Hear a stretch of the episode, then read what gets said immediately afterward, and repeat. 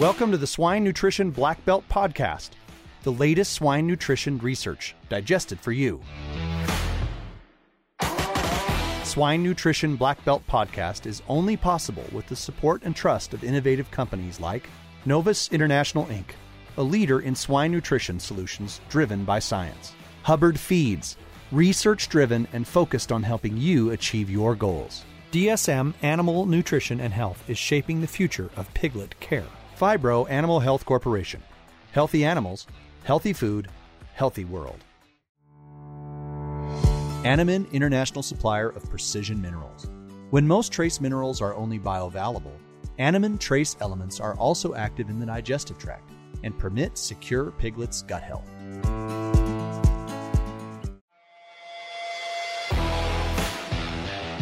I'm your host, Clayton Chastain, and today we have with us Dr. Johannes Gulmann Madsen, an associate professor of swine nutrition at the University of Copenhagen. So, Johannes, before we start, would you mind giving the audience a short introduction about yourself? Sure, and uh, thank you very much for having me on this uh, podcast. Yeah, I uh, I have a master uh, in animal science from the University of Copenhagen, and after that, I uh, took a PhD at ETH Zurich in Switzerland, working uh, at the Agroscope uh, in in the pig nutrition. And um, following the, my degree there, I worked um, two years in the industry with Evonik and mainly working with the amino acids and probiotics.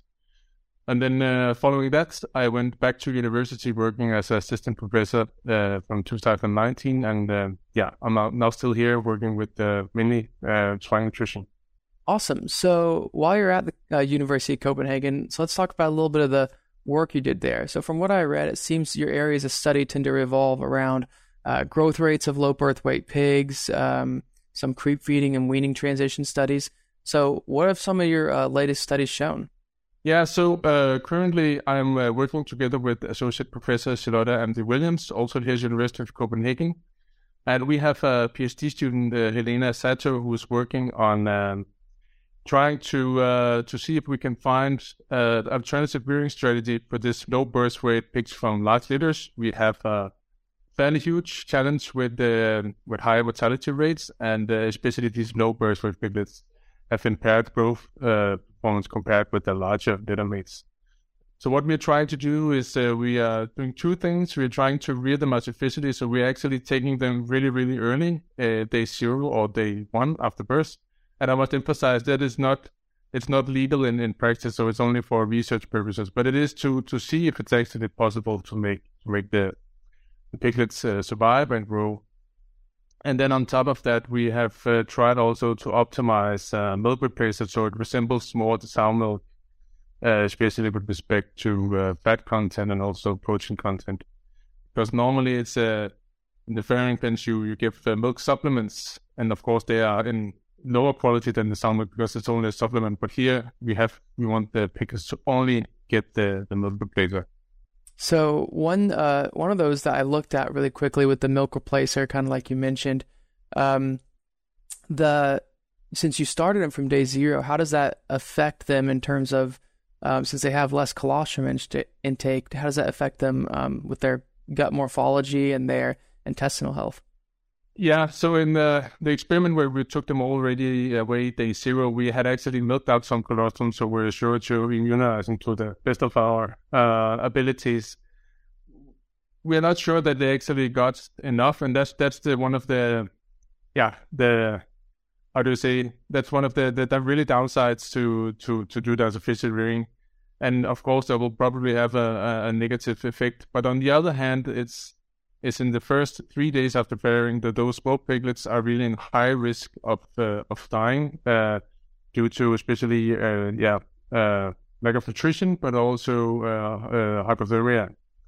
Um, so that's why we try to turn a little bit around to take the small ones away, even though some studies have shown that it's better to take the last one away and then let the small ones remain with the sow. But they are very much at risk, and due to they have very low uh, glycogen depots when they are born, and they are very much in, in energy deficit. Um, but it showed that we need to consider also, especially the colostrum uh, uh, at the birth, and that's that where it's become very difficult.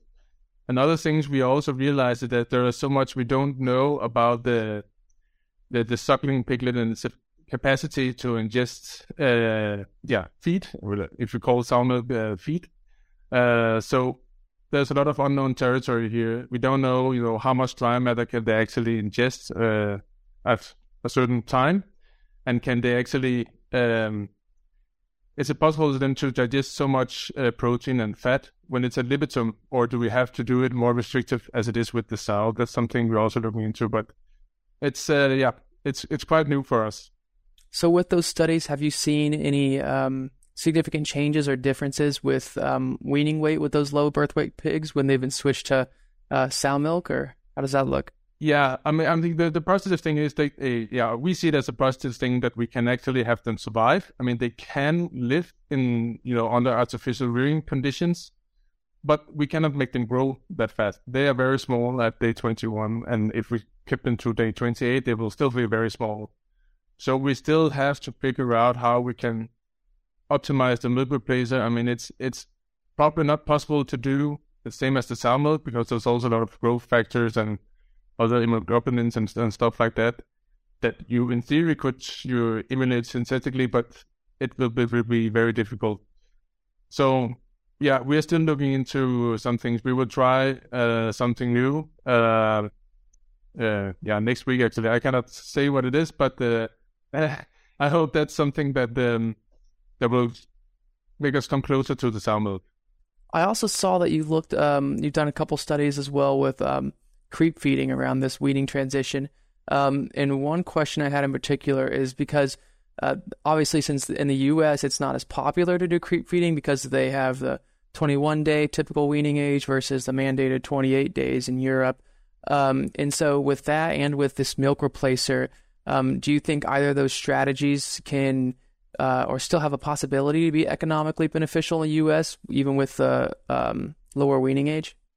It seems like uh, that the uh, the liquid creep feeding and also having liquid feed after the weaning uh, seems to positively positively affect uh, the growth performance uh, some weeks after weaning actually, and and the the whole uh, creep feed um, thing. I mean, it's both related to the, the, the weaning, making a smoother transition from sucking to weaning, but also accommodating the, the larger litters.